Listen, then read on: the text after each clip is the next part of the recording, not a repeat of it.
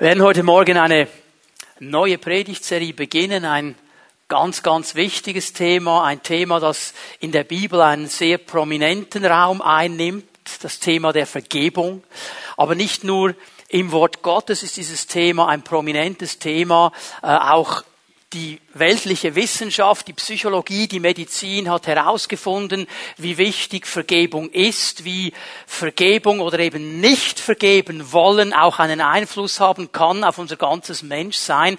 Und darum werden Wege gesucht und darum wird irgendwie äh, äh darum gerungen, einen Weg zu finden, mit dieser Vergebung richtig zu leben. Die Bibel hat hier einen ganz prominenten Platz und ich werde in den nächsten Wochen vom Wort Gottes her aufzeigen, was die befreiende Kraft dieser Vergebung eben ist und wie sie unsere Leben verändern kann. Wie durch diese Vergebung, die wir von Gott empfangen dürfen, unsere Leben verändert werden und wie wir auch lernen dürfen, diese Vergebung weiterzugeben und so in ein befreites Leben hineinzukommen. Dieses Thema spricht direkt hinein in unser Leben, direkt hinein in unsere Beziehungen. Vergebung ist ein Beziehungsthema. Wenn zwischen Nico und mir eine Schuld ist, ich bin an ihm schuldig geworden oder er ist an mir schuldig geworden, dann steht etwas zwischen uns. Dann ist die Beziehung nicht mehr einfach so frei. Da ist etwas zwischen uns, zwischen seinem Herzen und meinem Herzen. Und dann kämpfen wir darum, das wieder in Ordnung zu bringen. Oder wir versteifen uns und sagen, ah, von dem will ich gar nichts mehr wissen. Aber die Beziehung ist irgendwie gestört. Und nun ist der Punkt, dass vom Wort Gottes her ganz klar gelegt ist, dass wir Beziehungswesen sind. Wir sind auf Beziehung angelegt. Und wir wünschen uns eigentlich Beziehung, sei es einmal mit Gott, sei es auf der anderen Seite auch mit unseren Mitmenschen. Wir sind auf diese Beziehungen angelegt. Und genauso wie durch ein persönliches Verfehlen zwischen zwei Menschen eben Schuld da sein kann, sagt uns das Wort Gottes, dass auch eine Schuld da ist zwischen Gott und dem Menschen. Weil der Mensch sich entschieden hat, die Dinge selber in die Hand zu nehmen und nicht mehr in den Ratschlüssen Gottes zu stehen und das zu tun, was Gott sagt. Er ist Gott davon gerannt. Und darum ist diese Schuld hineingekommen und die Beziehung zwischen Gott und dem Menschen ist in diesem Sinne gestört. Sie ist nicht mehr frei. Und unsere ganze Menschheitsgeschichte ist eigentlich eine Geschichte der Suche nach Vergebung. Wir nennen das landläufige Religion. Religion ist ja nichts anderes als irgendwie die Suche nach einem Weg, an diesen Gott heranzukommen. Und das wird dann durch verschiedene Dinge versucht. Man kann beten, man kann fasten, man kann Opfer geben, man kann gute Werke tun. Äh, ein Priester sagt dir vielleicht, ja, sage das und dieses Gebet oder mach mal dieses und das. Und dann kommt dann vielleicht Vergebung. Die Suche des Menschen nach Gott, das ist eigentlich Religion. Und ich möchte hier noch einmal klar machen, dass wir hier in der Pfimi Bern nicht Religion predigen, sondern Evangelium. Das ist eine ganz andere Sache. Weil Gott nämlich weiß, dass der Mensch unmöglich diese Schuld aufwiegen kann. Weil Gott weiß, dass der Mensch nie zu ihm zurückkommen kann aus eigener Kraft. Weil es kein Werk gibt, kein Opfer gibt, nichts gibt, was wir bringen könnten, um den Weg zu Gott wieder zu öffnen, hat er sich entschieden, selber Mensch zu werden. Er ist in Jesus Christus Mensch geworden, hat als Mensch unter Menschen gelebt und hat als vollkommener Mensch, als perfekter Mensch, als der einzige Mensch, der nie einen Fehler gemacht hat, für dich und für mich diesen Weg wieder frei gemacht, indem er meine Schuld, meine Verfehlung, deine Schuld, deine Verfehlung auf sich genommen hat und den Weg frei gemacht hat zu Gott. Hier beginnt Vergebung. Und wenn wir heute Morgen uns Gedanken machen über die Quelle der Vergebung, dann landen wir bei Jesus und wir landen bei seinem Opfer am Kreuz. Wir landen auf Golgatha. Wir landen da, wo er sich hingegeben hat, um uns wieder zurückzulieben und zurückzubringen in diese Familie Gottes hinein. Jesus hat während seinem ganzen Dienst immer wieder angedeutet, was seine Aufgabe ist. Dass er nämlich gekommen ist, zu suchen und zu erretten, was verloren ist. Dass er gekommen ist, um den Menschen wieder zurückzubringen zum Vater. Und je mehr es dann auf dieses dritte Jahr zuging, je mehr es auf dieses Opfersterben am Kreuz zuging, desto offener hat er mit seinen Jüngern darüber gesprochen. Er hat gesagt, und jetzt werden wir nach Jerusalem hinaufgehen und ich werde sterben und ich werde dieses Opferlamm sein. Und im letzten, in diesem letzten Abend, als sie miteinander zusammen waren, es war ein jüdisches Fest, das Passafest, ein Fest, das für diese Menschen um Jesus herum, bitte lasst uns nicht vergessen heute Morgen, Jesus war ein Jude, die Jünger waren Juden, die waren in dieser jüdischen Kultur zu Hause, die kannten all diese Dinge, die für uns vielleicht fremd sind, und sie wussten glasklar und ganz genau, was das Passafest war. Es war nämlich dieses Fest, wo Israel daran gedacht hat, dass Gott es aus der Sklavenschaft erlöst hat. Dass Gott sie in einer Nacht befreit hat aus der Sklavenschaft. Viele von uns kennen diese Geschichte. Ich erkläre sie noch einmal ganz kurz. Jesus hat, äh, der Gott vielmehr hat etwas ganz Interessantes gesagt den Israeliten. Er hat gesagt, jede Familie holt ein Lamm. Ein Lamm so ein herziges Lamm. Und ihr schlachtet es. Und ihr nehmt das Blut dieses Lammes und ihr streicht es an eure Türpfosten. Ihr streicht es oben an eure Türpfosten und auf der Seite an eure Türpfosten. Oben an eure Türpfosten, auf der Seite an eure Türpfosten. Seht ihr das Bild, das sie angestrichen haben? Das ist die Form eines Kreuzes. Weil das alles nur eine Vorschattung war auf das, was Jesus tausende Jahre später tun wird. Jetzt dieses Lamm hat nichts dafür gehabt. Für all diese Fehler, für all diese Vergehen, die diese Familie vielleicht begangen hat, das Lamm konnte nichts dafür. Und trotzdem war es das Blut dieses Lammes, das dafür gesorgt hat, dass der Engel, der Zornengel, der Strafengel nicht hineinging in diese Familien. Überall, wo das Blut war, ging das Gericht vorbei. Daran denken die Juden, wenn sie Passa feiern. Jetzt sind sie zusammen, es ist ein großes Mahl, alles ganz genau organisiert und nach Ablauf. Und mitten in diesem Mahl, jetzt können wir miteinander Lukas 22 aufschlagen, Vers 19. Mitten in diesem Mahl gibt Jesus jetzt eine Bedeutung hinein, eine prophetische Bedeutung in dieses Mahl, dass das Leben der Jünger für immer verändern wird und dass unsere Leben für immer verändern wird. Mitten in diesem Mahl nimmt Jesus, Vers 29, das Brot, dankt Gott dafür, brach es in Stücke, gab es den Jüngern mit den Worten, das ist mein Leib, der für euch hingegeben wird. Für euch. Unterstreicht das in deiner Bibel. Für euch. Nicht wegen mir. Nicht wegen Gott im Himmel. Für euch. Das, was ich tue, tue ich für euch. Für euch. Tut das, um euch an mich zu erinnern. Ebenso Vers 20 nahm er, nachdem sie gegessen hatten, einen Becher mit Wein, gab ihn den Jüngern mit den Worten, dieser Becher ist der neue Bund, besiegelt mit meinem Blut, das für euch, für euch, unterstreicht das in deiner Bibel, für euch vergossen wird. Nicht für mich, nicht für Gott, für euch. Es geht um euch. Ich will mit diesem Opfer, indem ich meinen Leib gebe, indem ich mein Blut gebe, etwas tun für euch. Und er spricht hier von einem neuen Bund. Noch einmal, lasst uns nicht vergessen, er spricht das hinein in ein jüdisches Umfeld. Die Juden wussten, was ein Bund ist. Wir hier im Westen haben fast kein Verständnis mehr eines Bundes. Wir im Westen sind eine Vertragsgesellschaft. Wir schließen Verträge miteinander. Wir schließen nicht mehr Bünde. Das war vielleicht mal so vor langer, langer Zeit. Wir kennen Verträge. Ein Bund und ein Vertrag ist aber nicht dasselbe. Ich werde das ein bisschen später noch erklären. Ein Bund ist etwas ganz anderes. Ein Vertrag hat in der Regel eine Klausel drin, wie du den Vertrag auflösen kannst.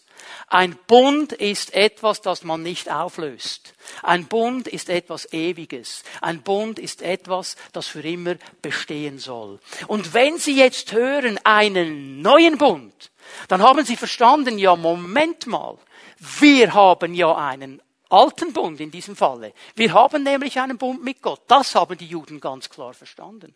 Und jetzt sagt Jesus, ich bringe einen neuen Bund. Bitte pass jetzt gut auf. Er sagt nicht, der alte wird abgeschafft. Das hat er nicht gesagt. Er sagt einfach, es gibt einen neuen Bund. Und er deutet damit an, der neue Bund ist ein stärkerer Bund, hat einen stärkeren, besseren Inhalt als der alte Bund.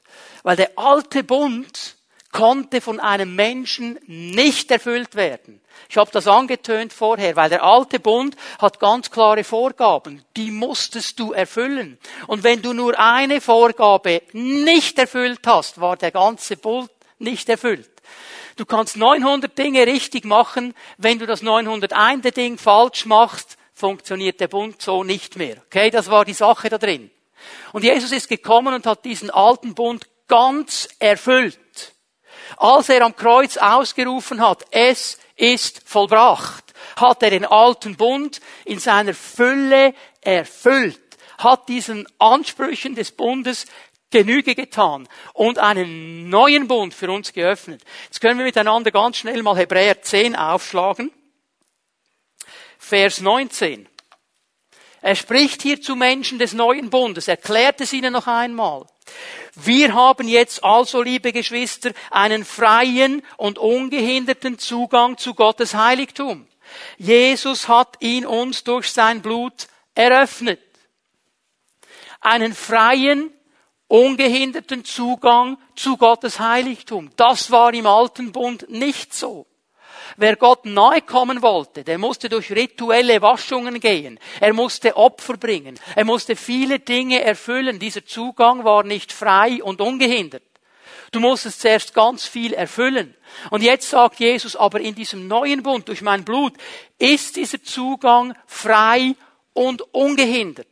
Und es hat zu tun damit, Vers 20, dass ich mein Leib gegeben habe, mein ganzes Leben durch das Opfer seines Leibes, hat er, Jesus, einen Weg gebahnt, den bis dahin noch keiner gegangen ist, weil niemand ihn gehen konnte, weil niemand in der Lage war, das alles zu erfüllen. Das ist nur Jesus in der Lage. Und er hat einen Weg gebahnt, einen Weg, der zum Leben führt. Jesus hat uns einen Weg geöffnet, einen freien, ungehinderten Weg, der zum Leben führt. Zurück in die Gegenwart Gottes. Gott ist ein Gott des Lebens. Er will Leben schenken. Er will Leben in Fülle schenken.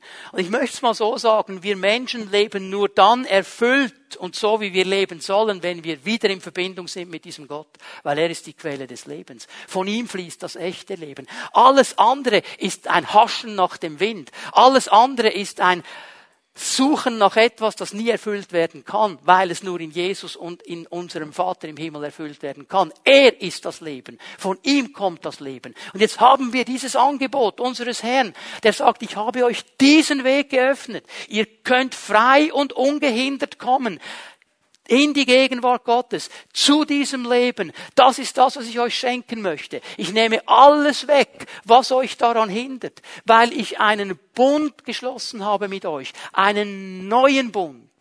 Die Jünger, als sie das gehört haben, die konnten im Ansatz erahnen, was das bedeuten könnte, weil sie ein Bundesverständnis hatten.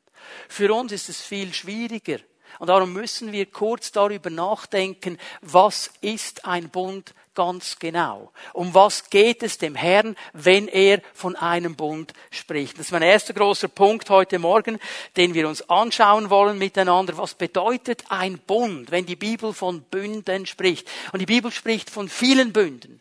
Sie spricht davon, dass Gott und Menschen einen Bund miteinander eingegangen sind. Sie spricht davon, dass Menschen untereinander einen Bund eingegangen sind.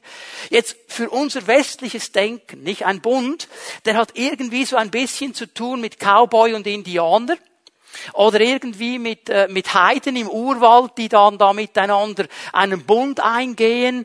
Und für alle Schweizer und Deutschen, die so in meinem Alter sind und ein bisschen drüber, ich denke, viele von euch, wenn ihr Bund hört, denkt wahrscheinlich an Winnetou und Old Shatterhand.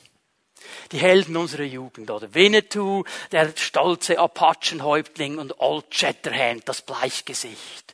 Und dann haben doch die miteinander einen Bund geschlossen. Könnt ihr euch erinnern? einen Blutsbund. Und von diesem Moment an waren sie nicht mehr ein Indianer und ein Weißer, sondern sie waren Blutsbrüder. Und sie haben einander nur noch so gegrüßt, mein Bruder, mein Bruder. Und sie waren bereit, füreinander alles zu geben. Und wir denken, ja, ja, das ist ein bisschen wilde Westen, oder? Das ist ein bisschen so in dieser Kultur, wir sind da weit, weit weg davon. Aber hey, das hat nichts zu tun mit wildem Westen, das hat nichts zu tun mit Heiden und Urwald, das ist ein zutiefst biblischer Gedanke, weil Gott immer wieder Bünde geschlossen hat mit Menschen. Möchte euch an ein paar davon erinnern. 1. Mose 9. Nach der Sintflut. Als der Mensch nicht recht gewusst hat, ja, was passiert jetzt? Jetzt hat Gott all das Wasser geschickt, alle Tiere, alle Menschen sind ertrunken, da sind nur noch äh, Noah und seine Family und die Tiere in der Arche, die haben überlebt und jetzt haben sie da einen Opferaltar gebaut und so weiter und sie wussten nicht so recht, wie soll das jetzt weitergehen. Und jetzt sagt Gott etwas Interessantes in 1. Mose 9, Vers 13, sagt, hey Noah, pass auf, ich werde ein Zeichen setzen am Himmel. Ein Zeichen für meinen Bund. Und das ist der Regenbogen. Und jedes Mal, wenn du den Regenbogen siehst, dann darfst du wissen, wir haben einen Bund miteinander. Und ich habe mich entschieden in diesem Bund, dass ich nie mehr so viel Wasser geben werde. Es wird keine Sinnflut mehr kommen. Diese Zerstörung wird nicht mehr kommen. Jedes Mal, wenn wir einen Regenbogen sehen, können wir uns daran erinnern, da gibt es einen allmächtigen Gott, der hat einen Bund geschlossen mit uns und wir sind geschützt unter diesem Bund. Das wird so nicht mehr passieren passieren. Zweiten Mose, zweites Kapitel. Die Israeliten sind in Ägypten. Sie sind Sklaven geworden. Sie leiden unter dieser Sklavenschaft.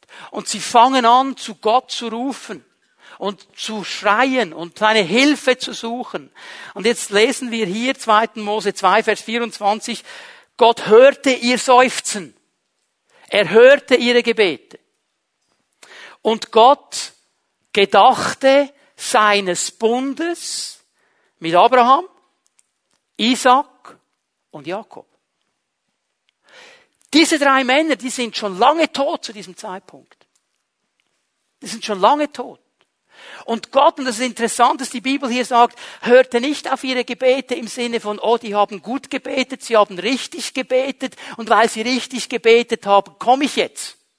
Oder sie haben die richtigen Lieder gesungen. Wir haben ja manchmal den Eindruck, wenn wir zusammenkommen in einem Gottesdienst, wir müssen nur die richtigen Dinge beten wir müssen nur die richtigen Lieder singen und dann funktioniert dann alles. Dann haben wir Gott im Sack. Das war für ihn nicht wichtig.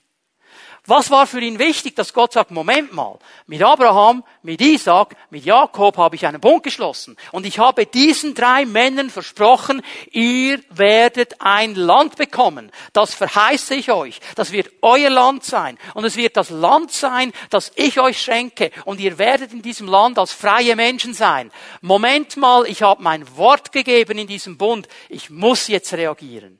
Gott ehrt diesen Bund. Er kommt, weil er einen Bund hat. Er hat Bünde geschlossen. Und das ist von ihm ausgegangen, wenn ihr die Geschichte mal lest. Er wollte den Bund mit Abraham. Er wollte den Bund mit Isaac. Er wollte den Bund mit Jakob. Er wollte das, weil er mit uns Beziehung haben wollte.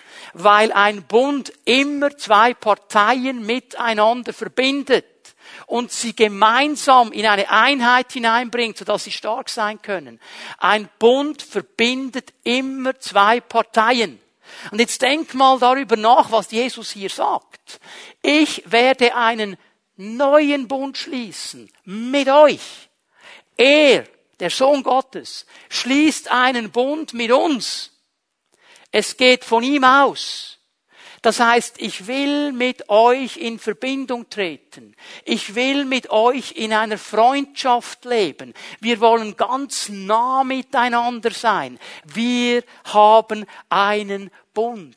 Konsequenterweise. In dem Moment, wo er das Abendmahl angekündigt hat, den neuen Bund angekündigt hat. Du kannst es nachlesen in Johannes 15. Nach dieser Ankündigung nennt er seine Jünger nicht mehr Sklaven und Knechte, er nennt sie Freunde. Freunde. Ich nenne euch nicht mehr Sklaven. Ihr seid meine Freunde. Gott ruft uns in diese Beziehung hinein. Und in Jesus Christus, durch sein Blut, durch das Kreuz von Golgatha, hat er all unsere Schuld weggenommen und uns den Weg freigemacht, dass wir wieder in diese Beziehung mit ihm treten können und mit ihm zusammen leben können. Und denk mal einen Moment darüber nach. Der allerhöchste Herr, der Herr des ganzen Universums, der Herr, der Himmel und Erde gemacht hat, der von sich sagt, mir ist nichts unmöglich, mir ist nichts zu schwer, es gibt kein Problem, das ich nicht lösen kann. Dieser Gott sagt dir heute Morgen, ich möchte einen Bund schließen mit dir. Ich möchte dein Freund sein. Ich möchte mit dir zusammen eine Beziehung leben und ich möchte der starke Herr an deiner Seite sein. Das ist die Bedeutung eines Bundes. Und von Gott her wird das nicht aufgelöst. Gott wird immer seinen Bund ehren. Immer. Er wird treu sein. Das ist die Bedeutung eines Bundes. Und das ist eine extreme Kraft in unsere Leben hinein. Denn was die Menschen zur damaligen Zeit wussten, was für uns jetzt wieder nicht so nahe liegt, ist, dass jeder Bund ein Blutsbund ist. Die waren nicht schockiert, als Jesus gesagt hat, ich muss mein Blut vergießen für diesen neuen Bund, weil sie wussten, für jeden Bund wird Blut vergossen. Denn im Blut ist Leben, sagt uns die Bibel. Und Jesus will den Weg öffnen zu einem neuen Leben, zu einem Weg des Lebens. Und das ist uns ja logisch. Ich meine, wenn wir zu viel Blut verlieren, werden wir sterben, dann leben wir nicht mehr. Im Blut ist Leben. So dieses Bild war für sie klar. Es sind Menschen, die kannten den Tempel in Jerusalem. Die kannten all diese Opfer. Sie kannten dieses System, dass man Opfer bringen muss. Und du kannst dir mal ersten oder dritten Mose viel mehr vornehmen. Das ganze Buch beschreibt detailliert, welches Opfer du für welche Sache bringen musst. Und wie du es genau bringen musst. So sie kannten das. Wenn sie nach Jerusalem gingen, den Tempel sahen, sie sahen all die diese Opfer, die gebracht worden sind, um vor Gott gut zu stehen, um mit ihm Frieden zu haben. Aber was wir heute verstehen müssen, dass all diese Opfer nur eine Vorschattung sind, nur eine Ankündigung sind auf das eine vollkommene Opfer, das kommen wird, auf diesen neuen Bund, den Jesus Christus uns geschenkt hat. Weil jetzt ist etwas ganz, ganz wichtig und ich habe gebetet im Vorfeld dieser Botschaft, dass wir diesen einen Punkt, wenn du nur den mitnehmen kannst heute Morgen, dann hast du das Wichtigste mitgenommen. Hebräer 10, wir gehen nochmal zu Hebräer 10, Vers 3. Tatsache jedoch ist, dass die Menschen durch die Opfer alljährlich wieder neu an ihren Sünden erinnert werden. Durch dieses Opfersystem das Tag aus, Tag ein gelaufen ist, mit jedem Opfer, wird der Mensch daran erinnert, du bist sündig. Du hast Fehler gemacht. Du wirst konstant daran erinnert. Also sagen wir mal alttestamentlich, du gehst in den Tempel, du bringst eine Taube da oder was auch immer der Punkt ist und du gehst da raus und du siehst den Nächsten, der kommt und ein Opfer bringt und du weißt, okay, das hat nicht gereicht. Denn du hast schon gemerkt, schon beim Weggehen hast du wieder einen schlechten Gedanken gehabt über deinen Nachbarn und so weiter. Und jetzt musst du wieder und wieder und wieder und wieder. Kreislauf. Erinnert uns an unsere Sünden. Vers 4. Das Blut von Stieren und Böcken ist nicht imstande, Sünden wegzunehmen. Unterstreich in deiner Bibel wegzunehmen. Das Blut all dieser Opfer, die da gebracht wurden, ist nicht imstande, hat nicht die Kraft, Sünde wegzunehmen. Was bedeutet das? Ich möchte euch das zeigen. Stell dir für einen Moment vor mit mir zusammen, dass dieser Ständer hier die Sünde ist. Was geschieht mit diesen alttestamentlichen Opfern? Die Bibel sagt, sie decken die Sünde zu. Bitte Tom, deck mal die Sünde zu. Okay, seht ihr? Die Sünde ist jetzt zugedeckt. Sie ist aber immer noch da. Das heißt, wenn ich jetzt hier durchlaufe, könnte ich über die Sünde stolpern. Sie ist immer noch da. Sie ist zwar zugedeckt, aber sie ist noch da. Der neue Bund, das Blut Jesu, deckt die Sünde nicht zu. Das Blut Jesu nimmt die Sünde weg. Zeig mal, Tom, was das bedeutet. Seht ihr, jetzt kann ich frei hier vorne herumlaufen. Ist nichts mehr da. Die Sünde ist weggenommen. Das ist dieser gewaltig große Unterschied. Die Sünde wird nicht einfach zugedeckt, wir werden aber konstant daran erinnert, die Sünde wird weggenommen. Das heißt, Gott sagt, ich nehme sie weg. Ich erinnere mich nicht mehr daran. Ich werfe sie ins tiefste Meer. Ich versenke sie. Und du sollst dich auch nicht mehr daran erinnern, weil ich sie vergeben habe, weil ich sie weggenommen habe, weil das nicht mehr zwischen uns steht. Sie ist nicht mehr da. Wir werden nicht mehr konstant daran erinnert. Sie ist weggenommen. Jetzt lass uns mal Epheser 1 aufschlagen miteinander. Epheser 1, Vers 7. Durch ihn, durch Jesus, der sein Blut für uns vergossen hat, sind wir erlöst. Hast du gesehen, was hier steht? Sind wir erlöst. Nicht werden wir erlöst, wenn wir alles richtig machen. Nicht werden wir erlöst, wenn wir in den Gottesdienst gehen. Nicht werden wir erlöst, wenn wir beten oder Bibel lesen. Sind wir erlöst, weil es nicht mit uns zu tun hat. Es hat mit dem Blut Jesu zu tun. Durch sein Blut sind wir erlöst. Durch ihn sind unsere Verfehlungen vergeben. Sie sind vergeben. Er hat sie weggenommen. Er ist nicht der, der konstant auf diesen Dingen herumreitet. Er hat sie weggenommen. Er hat sie vergeben. Daran wird sichtbar, wie groß Gottes Gnade ist. Und schau mal, genau darum geht es. Diese Erlösung, diese Vergebung können wir nicht verdienen. Wir können sie nicht erarbeiten. Wir können eigentlich nur eines machen. Wir können sie dankbar empfangen und glauben. Etwas anderes können wir nicht. Denn das ist Gnade. Gott hat sich entschieden, diesen Weg frei zu machen, weil er uns in seiner Nähe wollte. Gott hat sich entschieden, diesen Weg wieder zu öffnen, weil er wusste, wir können das nicht. Und obwohl wir nichts von ihm wissen wollten, obwohl wir gegen ihn waren, obwohl wir ihn hassten, obwohl wir Witze über ihn gemacht haben, ist er gekommen, um diesen Weg frei zu machen, weil er dich und mich an seiner Seite haben will, weil er mit dir und mir zusammenleben möchte, weil er eine Beziehung mit uns eingehen möchte. Das ist mein Gott und das ist nicht Religion. Amen. Das müssen wir verstehen. Wir können unsere Herzen öffnen und sagen, danke Herr, nehme ich an. Was bedeutet Erlösung? Dieses Wort Erlösung, das Paulus braucht, war ein Wort, das gebraucht worden ist in der damaligen Zeit für einen Sklaven, der freigekauft worden ist. Damals gab es Sklavenmärkte. Du konntest hingehen, konntest einen Menschen kaufen ein Mann, eine Frau, ein Kind, was immer du wolltest. Du konntest hingehen, du konntest sie dir anschauen, du konntest dann mit dem Sklavenmeister diskutieren, einen Preis aushandeln, konntest den Preis bezahlen, dann konntest du den Sklaven mitnehmen, er gehörte dir. Du konntest mit ihm machen, was du wolltest. Er war dein Eigentum. Und der Sklavenmeister, der konnte dann am nächsten Tag nicht bei dir klopfen und sagen, hey, ich will den Sklaven wieder mitnehmen. Würdest du sagen, nein, das ist nicht dein Sklave, das ist meiner, ich habe ihn gekauft. Erlös bedeutet, dass Gott uns losgekauft hat dass Jesus uns losgekauft hat durch sein Blut von dieser Sklavenschaft, von diesem Sklavenmeister, von diesem Feind, der uns versklavt hat. Er hat uns losgekauft aus dem Machtbereich der Sünde, aus dem Machtbereich des Todes, aus dem Machtbereich der Krankheit, aus dem Machtbereich der Dunkelheit und hat uns frei gemacht, um mit ihm zu leben, um mit ihm zusammen zu sein. Er hat sein Eigentum wieder zurückgeholt.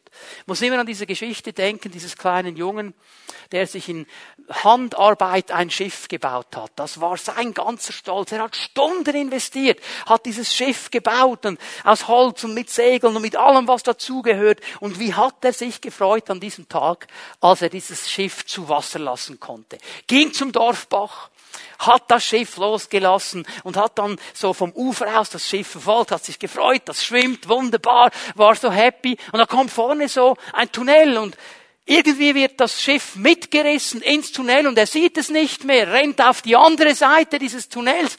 Das Schiff kommt nicht raus. Und er wartet und wartet und wartet, das Schiff kommt nicht mehr. Nach zwei, drei Stunden gibt er auf, völlig frustriert, geht nach Hause. Mein Schiff, ich hab's verloren.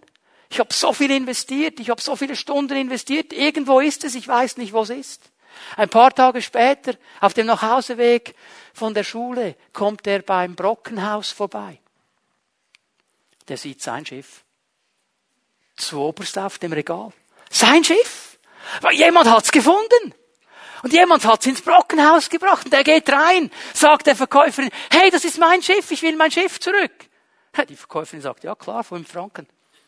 Kein Problem, das gehört jetzt im Brockenhaus. Fünf Franken. Da kannst du es mitnehmen. Und der Junge rennt nach Hause, schlachtet sein Sparschwein, holt die fünf Franken, kauft sein Schiff zurück und ist glücklich. Das hat Gott mit uns gemacht. Wir waren sein Eigentum. Wir sind weggerissen worden durch die Sünde, haben uns entfremdet von ihm. Jesus ist gekommen und hat uns wieder gekauft, dass wir mit ihm zusammenleben können. Erlöst. Vergebung. Dieses Wort Vergebung, ich muss auch das schnell erklären. Es bedeutet loslösen. Es, es bedeutet, es bedeutet freilassen, frei sein. Hier wird Schuld weggenommen, losgelöst, freigelassen. Du bist frei geworden von diesen Dingen. Gott hat sie weggenommen. Es bedeutet, dass zwei Parteien wieder miteinander verkehren können, weil Schuld erlassen ist, weil nichts mehr zwischen ihnen ist. All das hat Jesus getan. Die Quelle der Vergebung ist Golgatha wo Jesus seinen Leib und sein Blut gegeben hat. Er, der ohne Sünde war, er, der nie einen Fehler gemacht hat, hat deine Sünde, meine Sünde auf sich genommen, stellvertretend für uns den Weg wieder geöffnet zurück zu unserem Vater im Himmel, dass wir echtes Leben haben können. Ich möchte ganz kurz darüber sprechen, was das für uns jetzt bedeutet. Was ist die Auswirkung dieses neuen Bundes? Was bedeutet es, dass Jesus uns frei gemacht hat, erlöst hat, vergeben hat? Ich zeige euch vier Dinge. Und ich bin zutiefst davon überzeugt, wenn wir diese Dinge anfangen zu verstehen. Und ich spreche jetzt nicht davon, dass du intellektuell sagst, jawohl, steht in der Bibel, kann ich nachvollziehen sondern dass du in deinem Herzen das im Glauben ergreifen kannst und verstehst, was es bedeutet, dass wir in diesem neuen Bund stehen. Und das allererste und das Wichtigste ist, dass wir Frieden mit Gott haben. Wir haben Frieden mit Gott. Römer 5, Vers 1. Nachdem wir nun aufgrund des Glaubens für gerecht erklärt worden sind, haben wir Frieden mit Gott durch Jesus Christus, unseren Herrn. Wir haben Frieden mit Gott. Diese Beziehung, die nicht im Frieden war, die nicht bereinigt war, die nicht klar war, ist durch Jesus Christus geklärt worden. Wir haben Frieden mit Gott.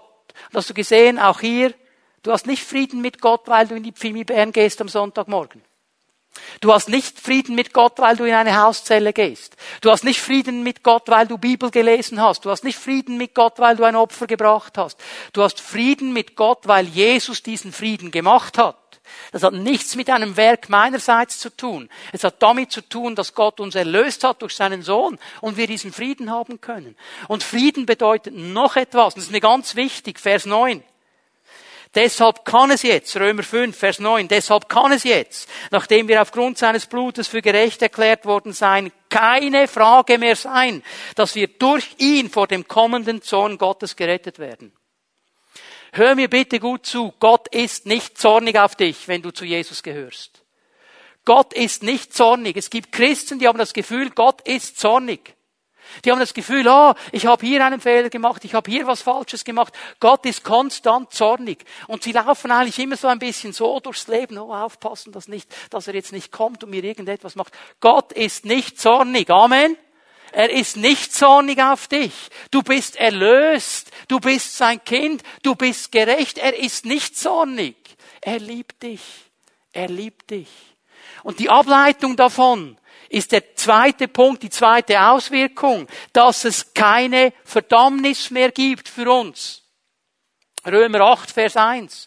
Es gibt keine Verdammnis für die, die in Christus Jesus sind.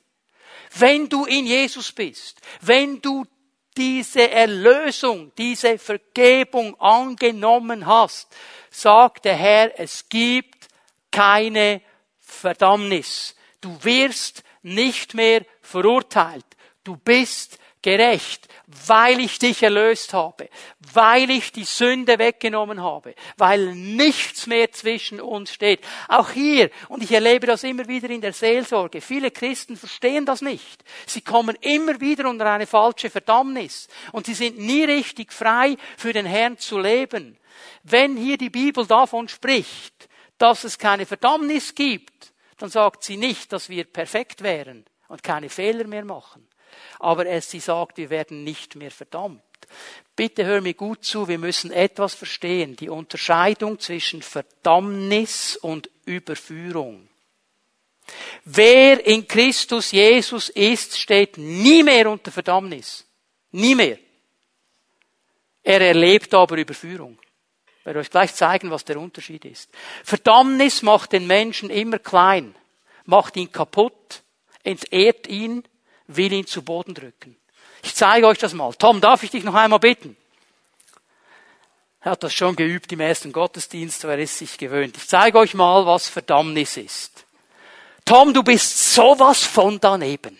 Jetzt habe ich es dir hundertmal gesagt. Und was machst du? Du rennst voll Dampf wieder genau in dieselbe Sache rein. Bei dir ist Hopfen und Malz verloren. Das wird nie etwas. Vergiss es doch einfach. Du warst schon immer so daneben und du wirst immer daneben sein. Das ist wirklich schrecklich. Du bist eine absolute Niete, eine Null. Dich kann man nicht brauchen. Wie geht's ihm jetzt? Okay? Das ist Verdammnis. Das ist Verdammnis. Jetzt Leute, das Problem ist, er hat wirklich was falsch gemacht. Er hat wirklich was falsch gemacht. Ja, er war nicht anständig mit Silas. Okay? Wirklich, oder? Was ist Überführung? Was wird der Heilige Geist jetzt tun? Er wird kommen und sagen, Tom, hör mal zu, mein Kind.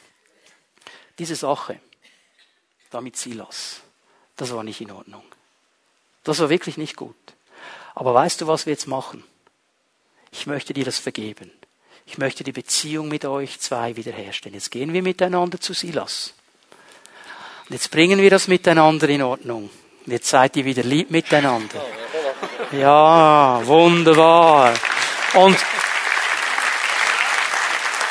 dann werde ich dir helfen durch die Kraft des Geistes, dass du lernst, diese Dinge nicht mehr zu tun. Seht ihr den Unterschied zwischen Verdammnis und Überführung?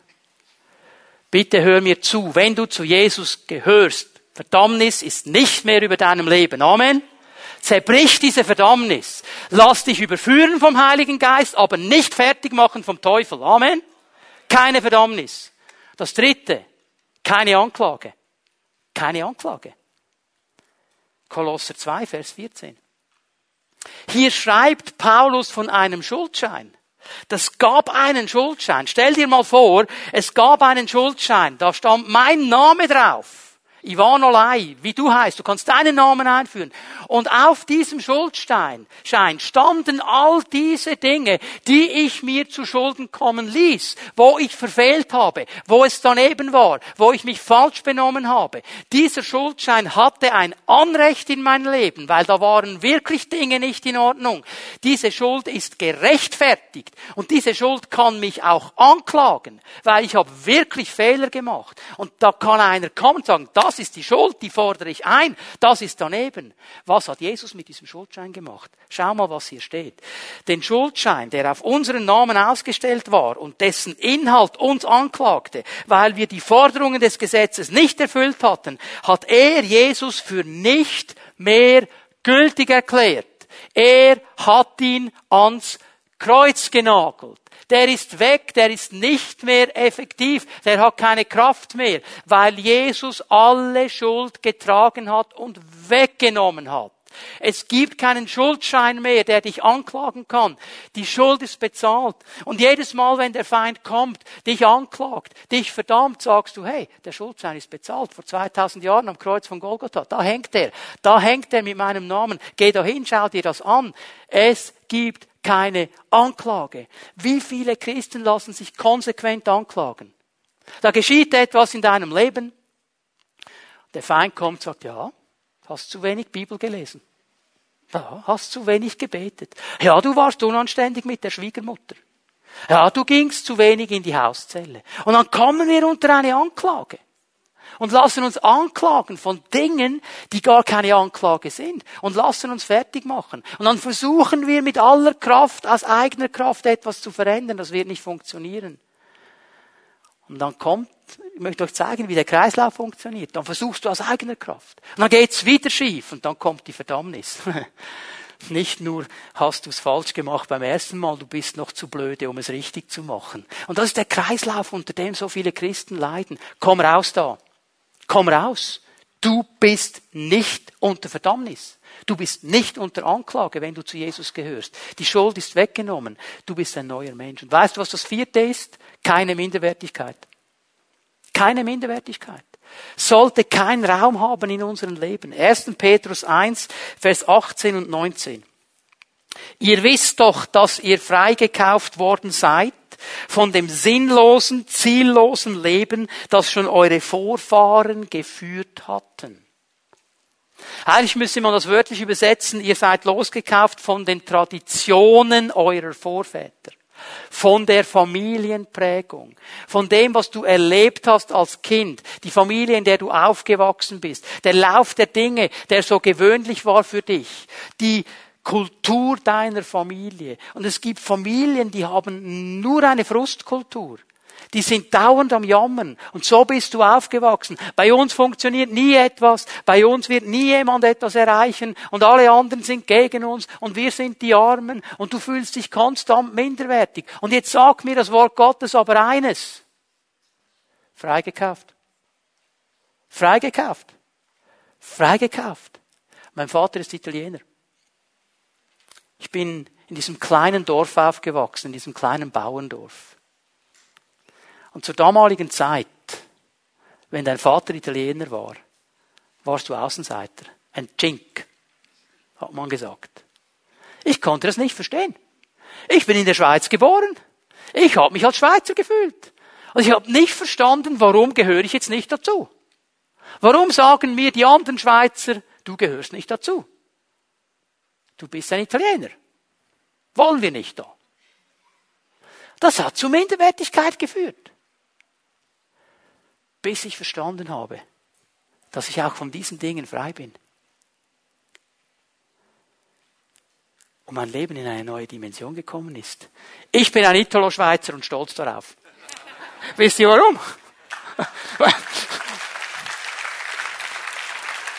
Weil Jesus in meinem Leben ist. Weil Jesus da ist, weil er mich losgekauft hat, weil es nicht so weitergehen muss. Und wenn du hier bist heute Morgen und du leidest immer noch unter diesen Dingen, hey, dann komm zum Herrn heute Morgen, sag fertig, ich bin erlöst von diesen Dingen, komm da raus.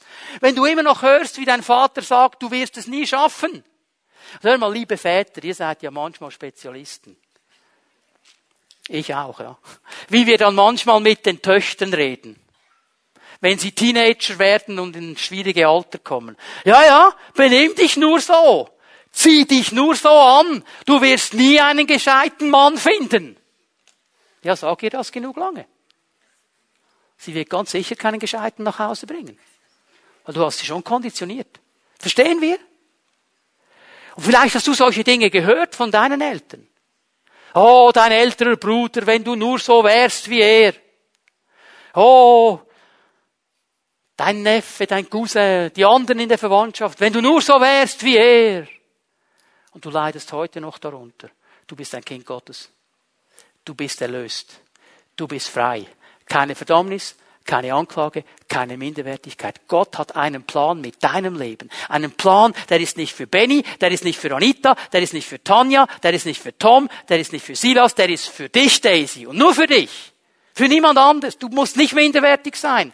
Gott hat dich losgekauft. Amen. Und alles geht zurück auf dieses Kreuz von Golgatha, wo Gott seinen Sohn gegeben hat, damit wir erlöst sein können, damit Schuld vergeben